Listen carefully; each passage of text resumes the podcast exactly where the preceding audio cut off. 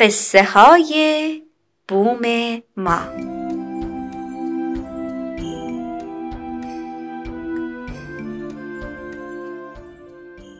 یکی هست یکی نیست.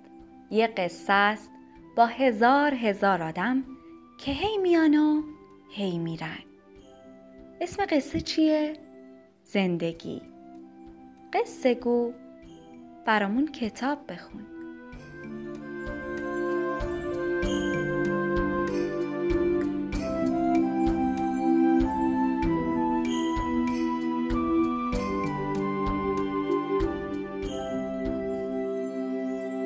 این داستان شازده کوچولوه. قسمت چهارم. به نویسندگی آنتوان دو سانت اگزوپری. ترجمه احمد شاملو. انتشارات نگاه. گویندگان این قسمت خانم شهره روحی در نقش گل خانم مریم اسکندری فر در نقش شازده کوچولو آقای علیرضا جزایی در نقش پادشاه و علی پژویان در نقش راوی.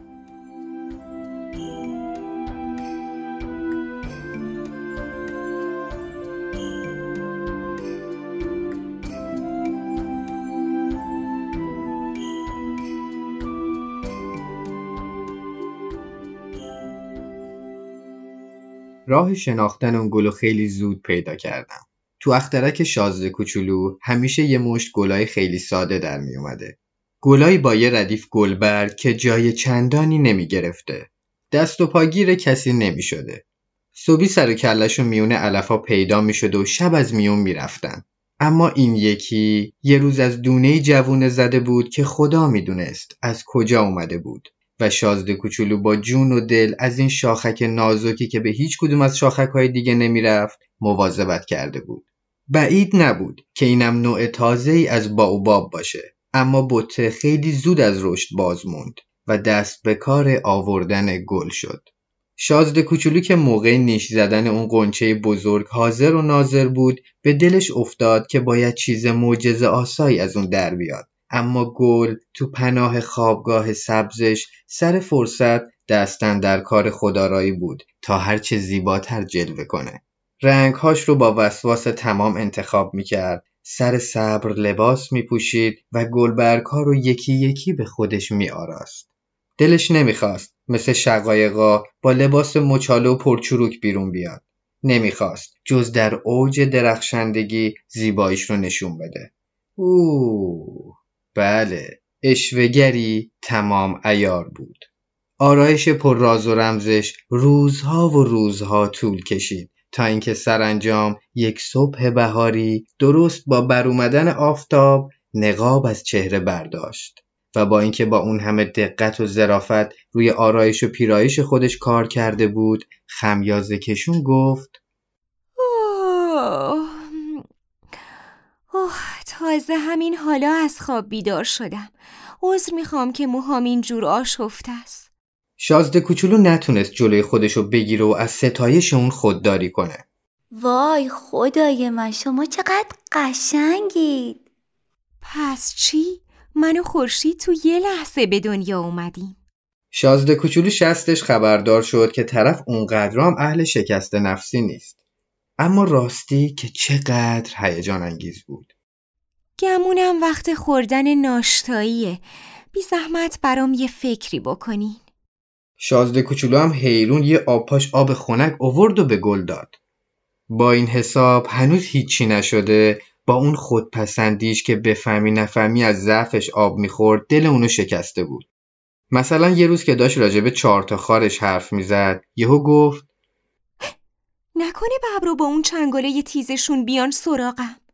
روی سیاره من ببری وجود نداره. از اون گذشته ببرا که علفخوار نیستن. من که علف نیستم. عذر می‌خوام.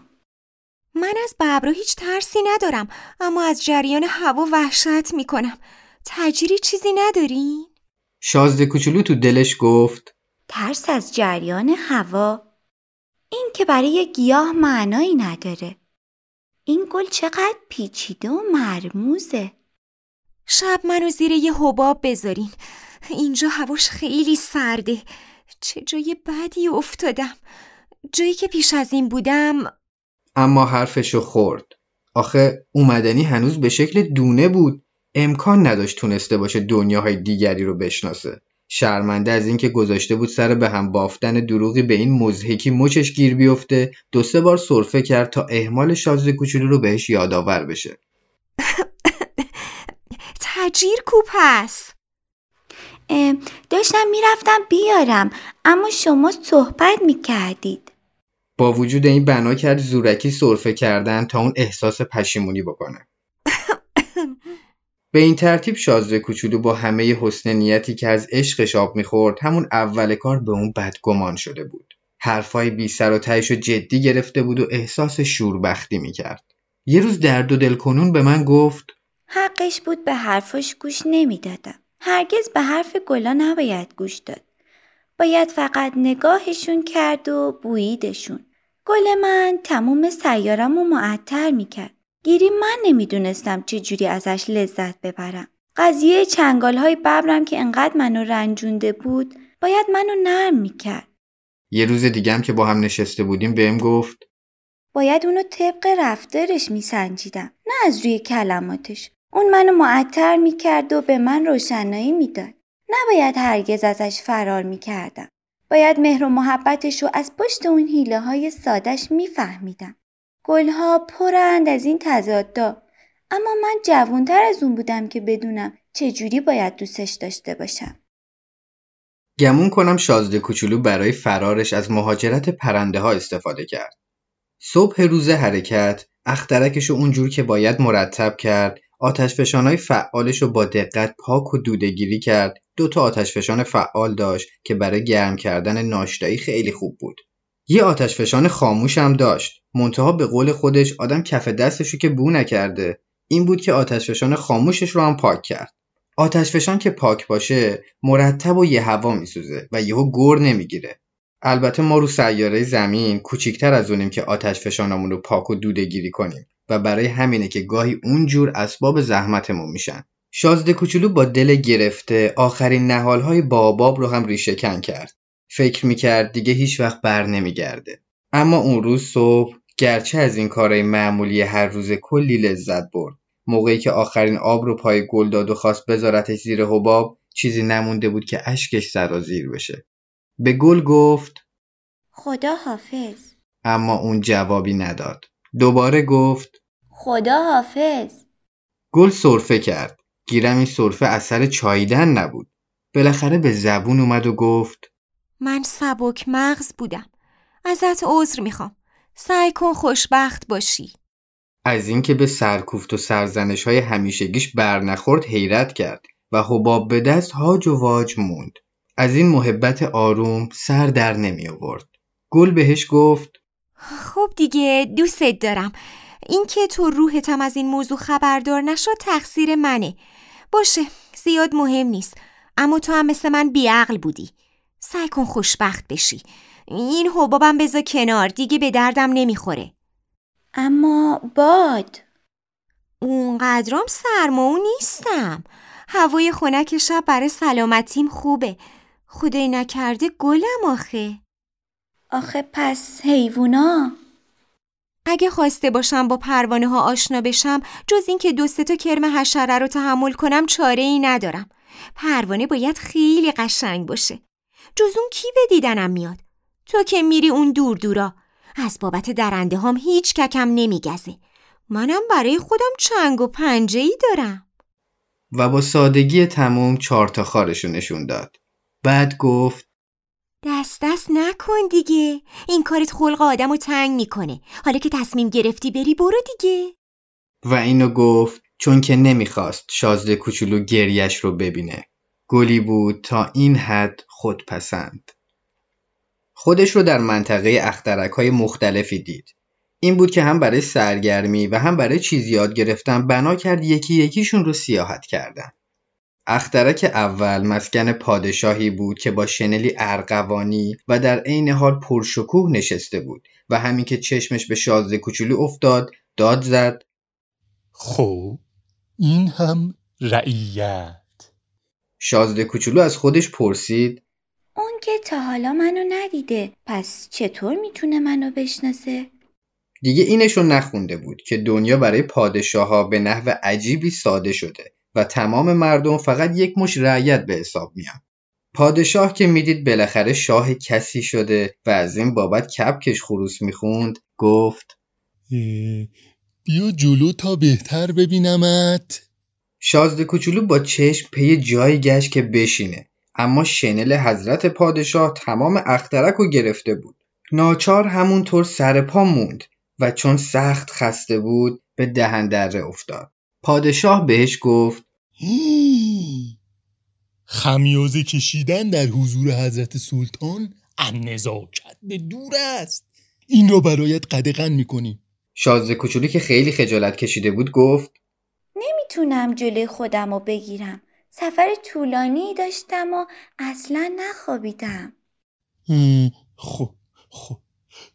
پس بهت امر می‌کنم خمیازه بکشی. سالهاست خمیازه کشیدن کسی را ندیدم. برایم تازگی دارد. یا لابدم خمیازه بکش. این یک امر است. آخه اینطوری که مسترب میشم دیگه نمی‌تونم. خب پس من بهت امر می‌کنم. گاهی خمیازه بکشی گاهی نکشی. پادشاه فقط در بند این بود که مطیع فرمانش باشن در مورد نافرمانی هم هیچ نرمش از خودش نشون نمی‌داد.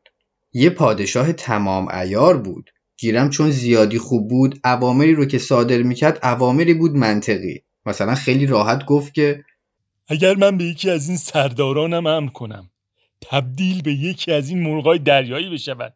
و او اطاعت نکند تقصیر اون نیست که تقصیر خودمه. شازده کوچولو در نهایت ادب پرسید من می‌تونم بشینم؟ پادشاه که در نهایت شکوه و جلال چینی از شنلش رو جمع می‌کرد گفت امر می‌کنیم بنچینی منتها شازده کوچولو مونده بود حیرون. آخه اخترک کوچیکتر از اون بود که تصورشو بشه کرد. واقعا این پادشاه به چی سلطنت می‌کرد؟ قربان منو ببخشید که سوال می‌کنم بهت امر می‌کنیم از ما سوال کنی قربان بر چه چیزی حکومت می‌کنید؟ به همه چی همه چیز؟ پادشاه با حرکتی قاطع به اخترک خودش و اخترک های دیگه و باقی ستاره ها اشاره کرد. شازده کوچولو پرسید ستاره ها هم از شما فرمان برداری می‌کنن؟ همشون بیدرنگ هر فرمانی رو اطاعت می‌کنن. ما نافرمانی رو مطلقا تحمل نمی کنیم آخه اون که فقط یه پادشاه معمولی نبود یه پادشاه جهانی بود. یه چنین قدرتی شازده کوچولو رو به شدت متعجب کرد. اگه خودش چنین قدرتی می داشت بی اینکه حتی صندلیش رو یه ذره تکون بده روزی چهل و چهار بار که هیچ روزی هفتاد بار و حتی صد بار و دیویس بار غروب آفتاب رو تماشا می‌کرد. و چون بفهمی نفهمی از یادآوری اخترکش که به امون خدا ول کرده بود قصهش شد جرأتی به خودش داد که از پادشاه درخواست محبتی بکنه. دوست دارم غروب آفتابی رو ببینم. لطفی در حق من کنید. به خورشید دستور بدین تا غروب کنه. اگر ما به یک سردار امر کنیم مثل پروانه از این گل به آن گل بپرد یا یک منظومه بنویسد یا به شکل مرغ دریایی درآید. اون وقت اون این امریه را اجرا نکند کدام یکیمان مقصریم؟ ما یا او؟ شازده کوچولو هم نه گذاشت نه برداشت گفت شما مقصرید. حرف نداره. باید از هر کسی چیزی رو توقع داشت که ازش ساخته باشه. قدرت باید پیش از هر چیز به عقل متکی باشه. اگه تو به ملتت فرمان بدی که برن خودشون رو بیاندازن توی دریا انقلاب می‌کنن. ولی حق داریم توقع اطاعت داشته باشیم چون اوامر ما عاقلانه است. شازده کوچولو که هیچ وقت چیزی رو که پرسیده بود فراموش نمی‌کرد گفت پس غروب آفتاب من چی؟ تو هم به آفتاب غروبت می‌رسی. امریش را صادر می‌کنیم. منتها با شم حکمرانیمان منتظریم زمینش فراهم بشود. کی فراهم می شود؟ پادشاه بعد از اینکه تقویم کت و کلفتی رو نگاه کرد جواب داد. ام، ام، حدود حدود غروب حدود ساعت هفت و چهل دقیقه. و اون وقت تو با چشمهای خودت می‌بینی که چطور فرمان ما اجرا می شود شازده کوچولو خمیازه کشید از اینکه تماشای غروب آفتاب رو از دست می‌داد تأسف می‌خورد. از اون گذشته دلش هم کمی گرفته بود. این بود که به پادشاه گفت آه، من دیگه کاری اینجا ندارم. من اینجا رو ترک می‌کنم. پادشاه که دلش برای داشتن یه رعیت قنج می‌زد گفت نرو نرو. وزیرت می‌کنیم. وزیر چی؟ وزیر وزیر دادگستری. اما اینجا که کسی برای محاکمه کردن وجود نداره. معلوم نیست. ما که هنوز گشتی دور قلمروی ما نزده ایم. خیلی پیر شده ایم. برای کالسکه جا نداریم. پیاده رویم. خستهمان می‌کند. شازده کوچولو که خم شده بود تا نگاهی هم به اون طرف اخترک بندازه گفت اوه اما من نگاه کردم. اونجا هم هیچ کسی نیست. خب پس خودت رو محاکمه کن. این کار مشکل ترم هست. محاکمه کردن خود از محاکمه کردن دیگران خیلی مشکل تر است. اگر توانستی در مورد خودت قضاوت درستی بکنی معلوم می شود یک فرزانه تمام ایاری من می‌تونم خودم رو هر جایی محاکمه کنم. نیازی به موندن تو اینجا ندارم. ام، ام، فکر می‌کنیم یه جایی توی اخترک ما یک موش پیر هست. صدایش رو شبها میشنویم. می‌توانی او را به محاکمه بکشی.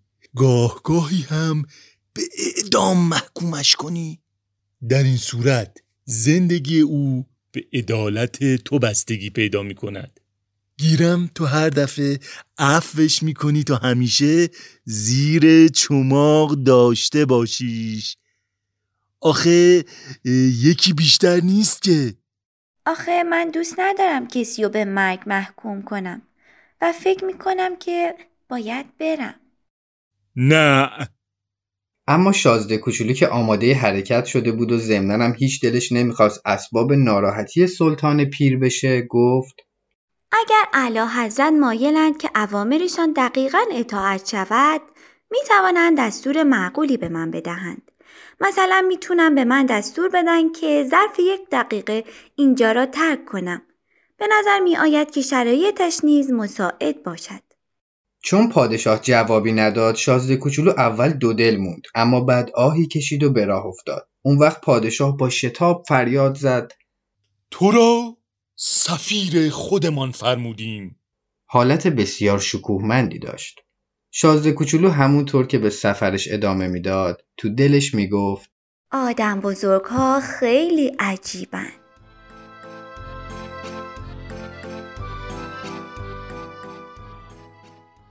شاید داستان بعدی قصه تو باشه.